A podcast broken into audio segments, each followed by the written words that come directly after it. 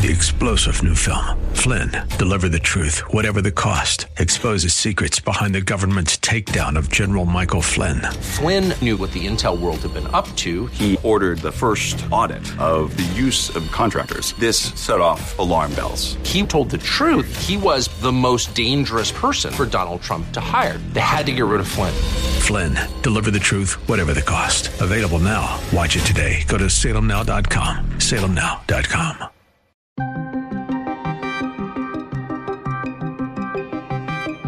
North Korea launches ICBMs in response to the U.S. and South Korea training exercises.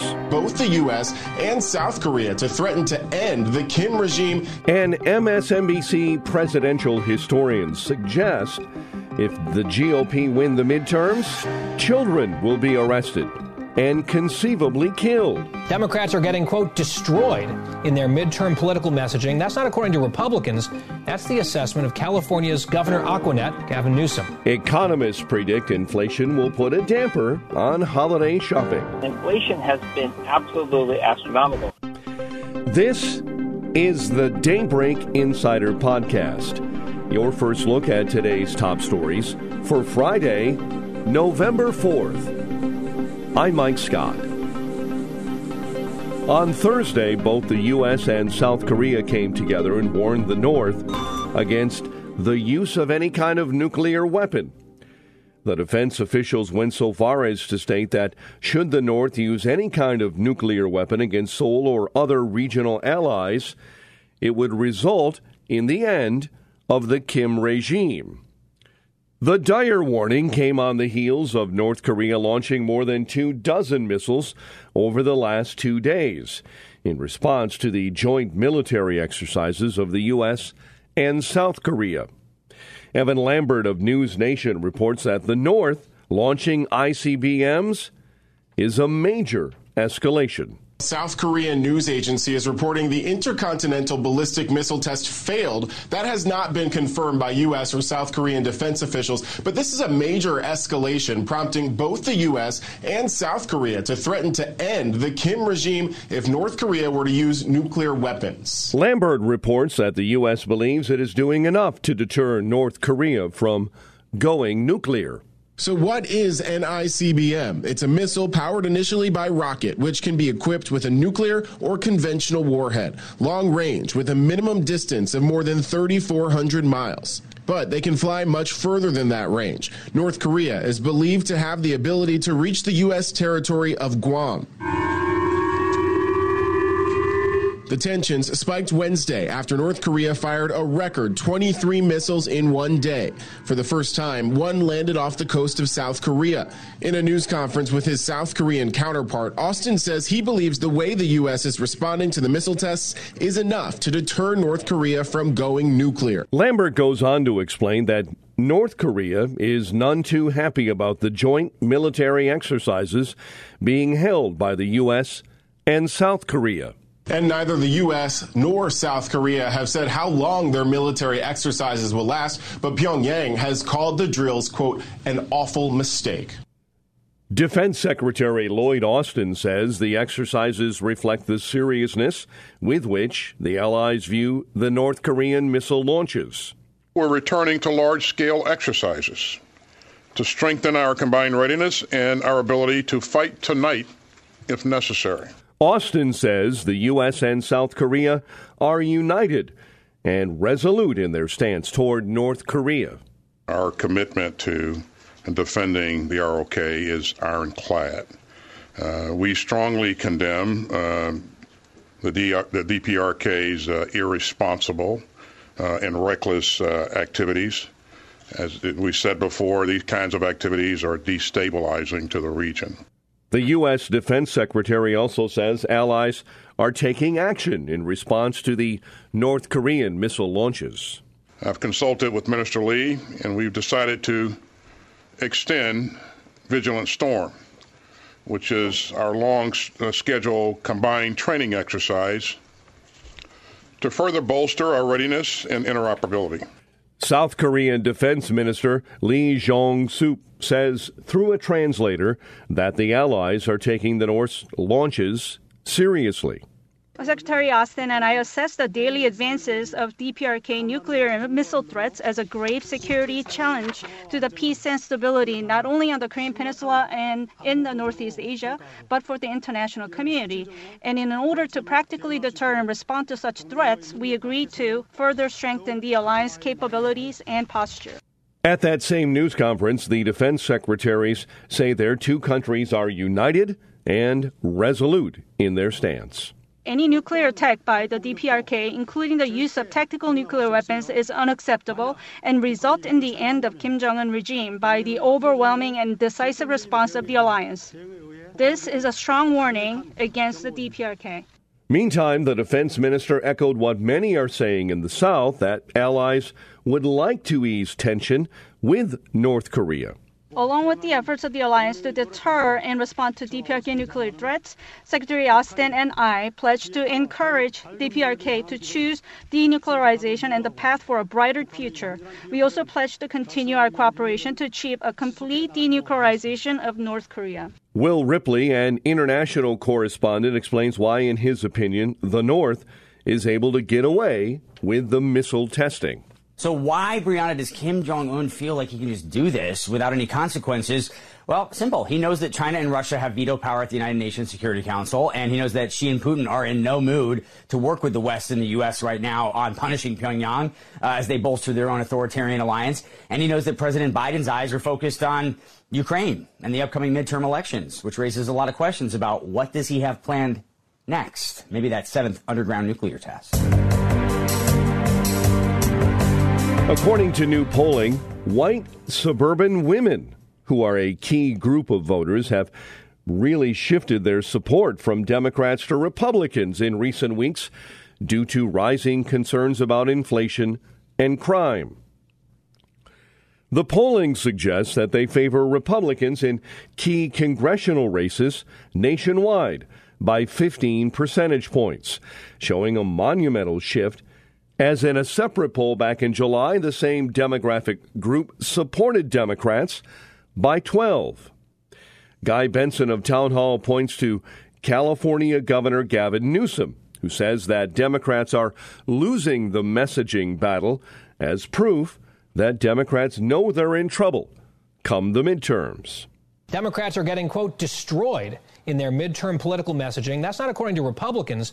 That's the assessment of California's Governor Aquanet, Gavin Newsom, who also claims he's totally not running for president in 2024. As you may know, Newsom's been offering quite a lot of unsolicited advice to his party ahead of next week's midterm elections, and in a recent interview over at CBS News, he actually seemed pretty angry about the direction things are going. It goes to my fundamental grievance with my damn party. We're getting crushed on narrative. We're going to have to do better in terms of getting on the offense and stop being on the damn defense. Hmm, some dams. He's very angry. So, with Democrats on the verge of suffering losses in the midterm elections, is Newsom trying to set himself up as the one man who can save his party, and for that matter, the nation? Fox News commentator Steve Hilton says that Democrats' prospects look so bad that they are preemptively pointing fingers at why they'll lose watching the Democrats engage in all these pre-mortems. You know, they haven't even lost yet. They're blaming each other. There's another similar story in the front page of the New York Times today. They're all sort of complaining about yes. the messaging, right. whereas in fact there isn't any messaging that can persuade voters to ignore the reality, which is the consequence of the far left policy agenda that they've been pushing. The polling comes on the heels of President Biden's primetime speech, which alleged that conservatives are threats to democracy. The speech was widely panned and criticized by some in the conservative movement as despicable. Biden's speech also noted that the assault against House Speaker Nancy Pelosi's husband and lamented violence and rhetoric that's supposedly embraced by extremist Republicans. However, it seems that MSNBC presidential historian Michael Beschloss may be embracing hyperbolic rhetoric of his own after the president's speech, he warned that if Republican candidates win their races next week, American democracy and the free press could end, and children could, quote, all die at the hands of a brutal authoritarian system, end quote. Never before since Jamestown and Plymouth Rock has America been in such danger. Mm. Joe Biden is saying the same thing tonight. And a historian 50 years from now, if historians are allowed to write in this country, and if there are still free publishing houses and a free press, which, which, I'm not certain of, but if that is true, a historian will say what was at stake tonight and this week was the fact whether we will be a democracy in the future, whether our children will be arrested and conceivably killed. We're on the edge of a brutal authoritarian system, and it could be a week away. The internet was quick to pounce on Beschloss. Jonathan Turley, a law professor at George Washington University, panned Beschloss on Twitter, saying, So much for gas prices.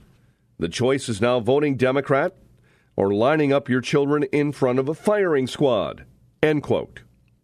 The Washington Examiner's Seth Mandel ironically tweeted, quote, this rhetoric is so far over the line, I'm just glad nobody's putting him on cable TV. End quote.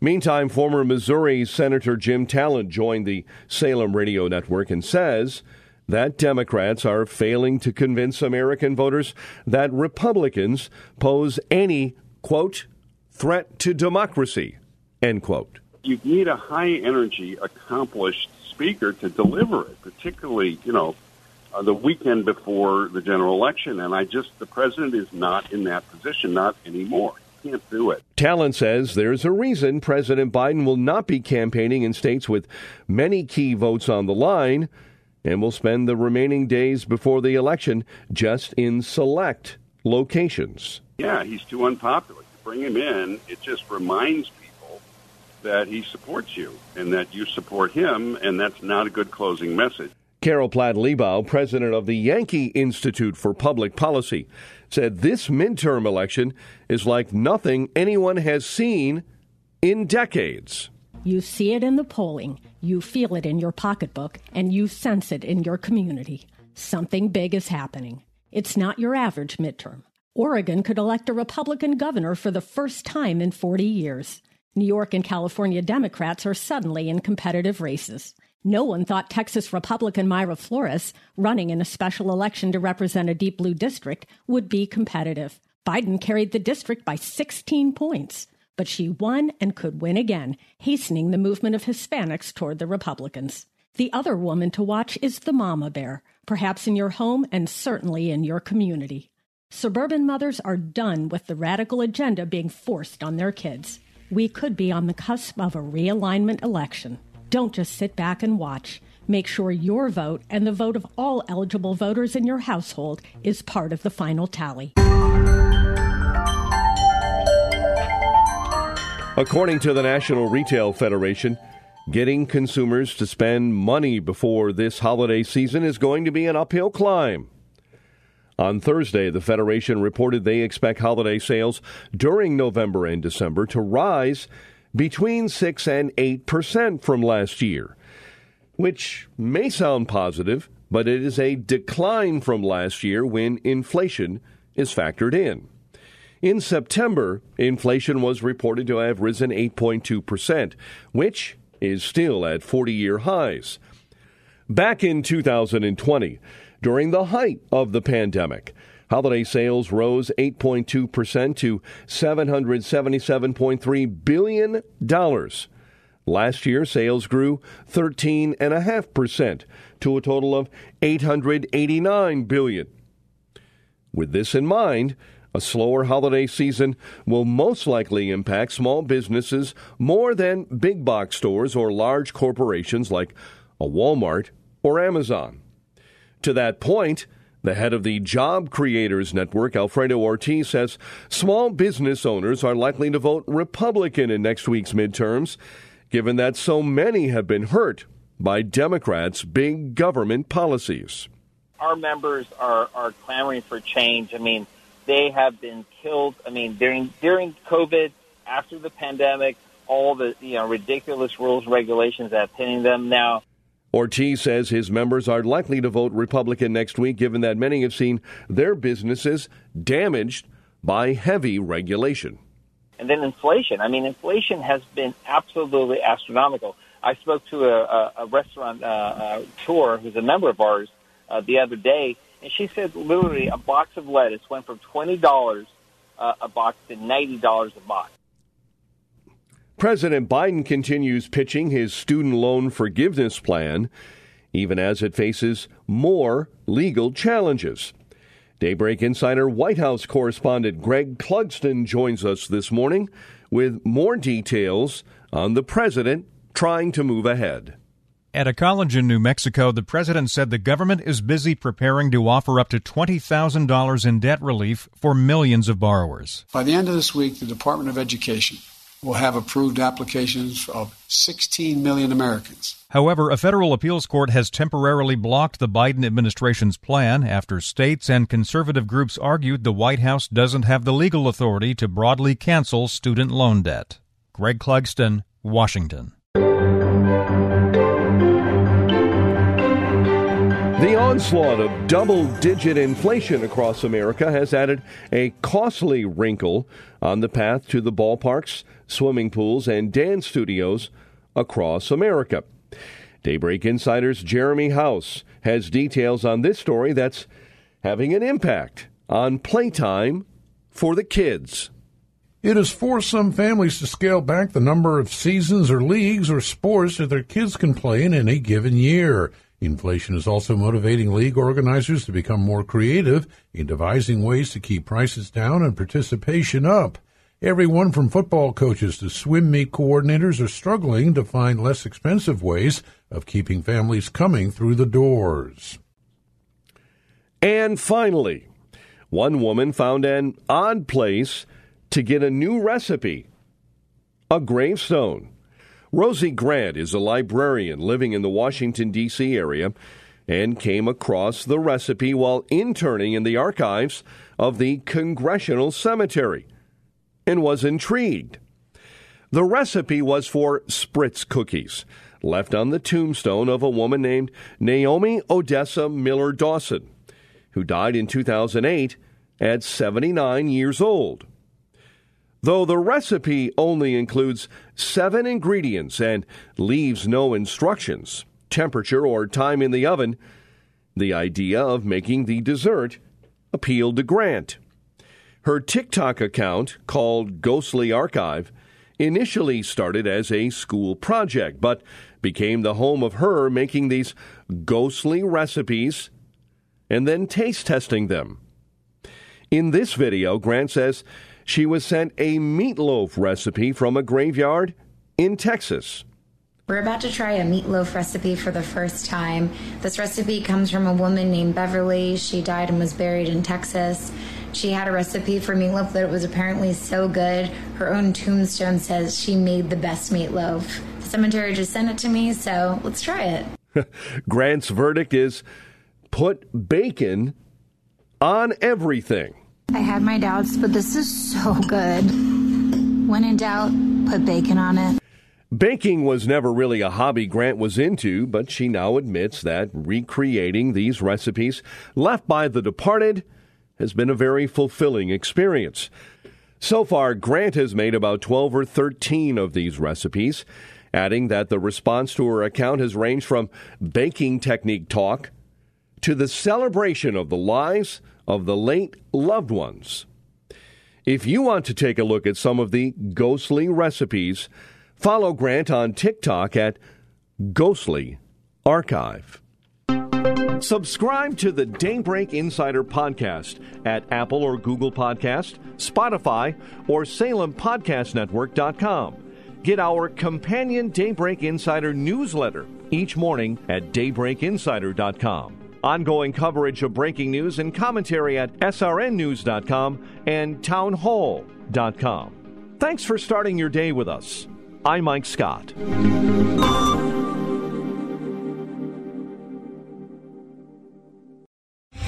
Three star general Michael J. Flynn, head of the Pentagon Intelligence Agency, knew all the government's dirty secrets. He was one of the most respected generals in the military. Flynn knew what the intel world had been up to, he understood its funding. He ordered the first audit of the use of contractors. This set off alarm bells.